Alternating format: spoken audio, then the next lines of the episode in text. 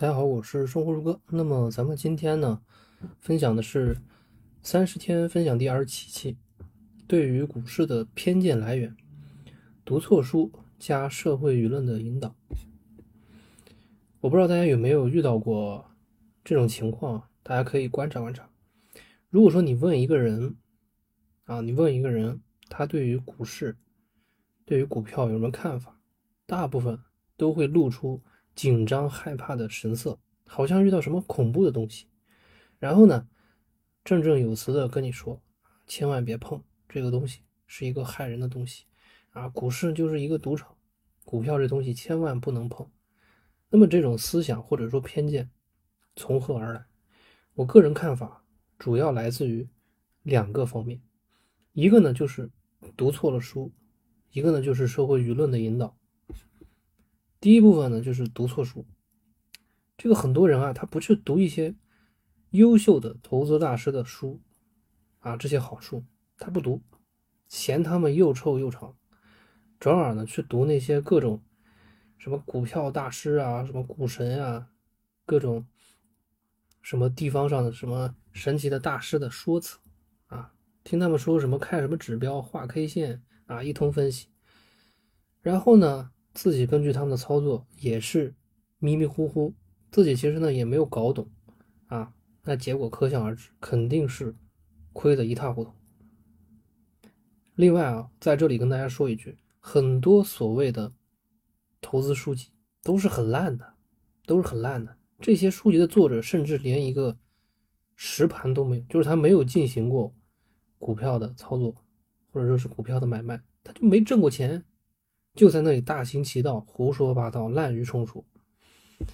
作者本人连个实盘都没有，甚至实盘也是亏损的，亦或是刚入市没几年就开始出书，这无异于一个成年人向刚出生的婴儿学做事。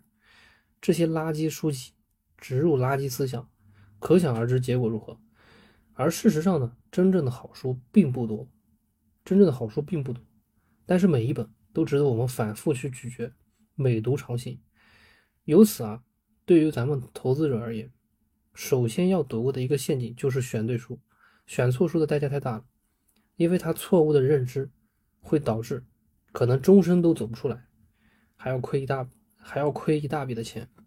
这个是第一部分。第二点呢，就是社会舆论的引导。啊社会舆论的引导，对于社会舆论的引导呢，身边人的影响最大。尤其是父母长辈，很多人的这个父母长辈啊，都炒股，大多都没有好下场。这些人呢，本身也就受到那些各种有毒思想的危害啊，有毒思想的危害。自己炒股的时候就迷恋所谓的各种大师啊，各种所谓的神奇战法，自己亏的也是一塌糊涂。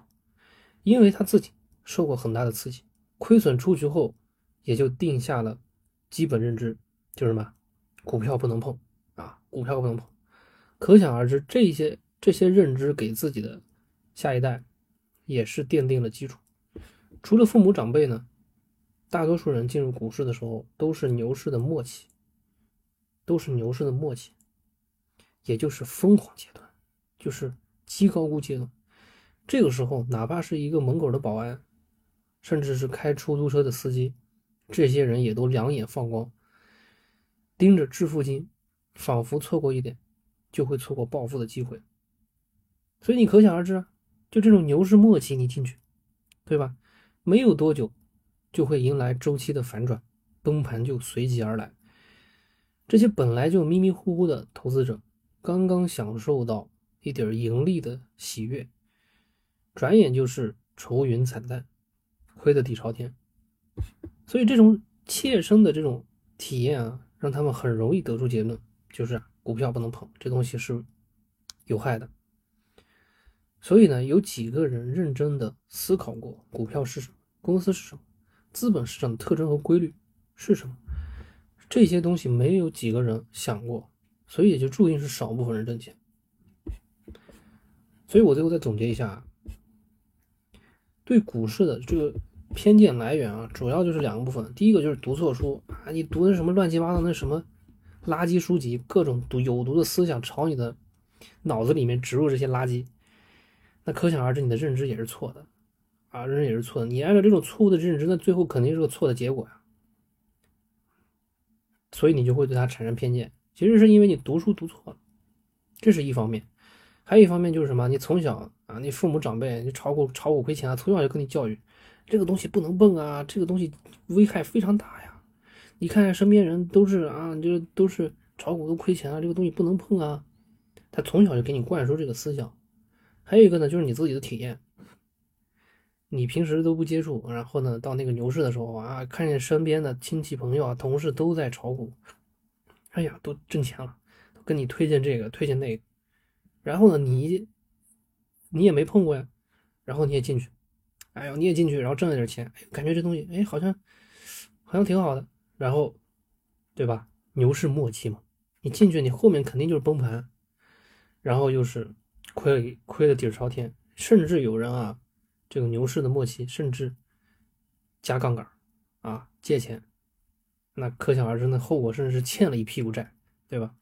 所以你这些东西，你最后定下来一个基调，就是这东西不能碰啊。所以呢，总结一下，就是两个部分，一个就是你读错了书，一个就是社会舆论的引导。啊，一个是社会舆论的引导。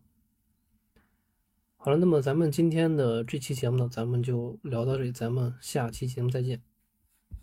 如果你需要文字原版，关注公众号“我的投资小账本”，或者加入知识星球黄小猫的投资圈，在这里我可以给你挖掘潜在的投资机会，并及时告知，同时还会有我对一些公司的简单分析，用最简单的语言。来让你深入了解各类公司，让你的投资能力更上一层楼。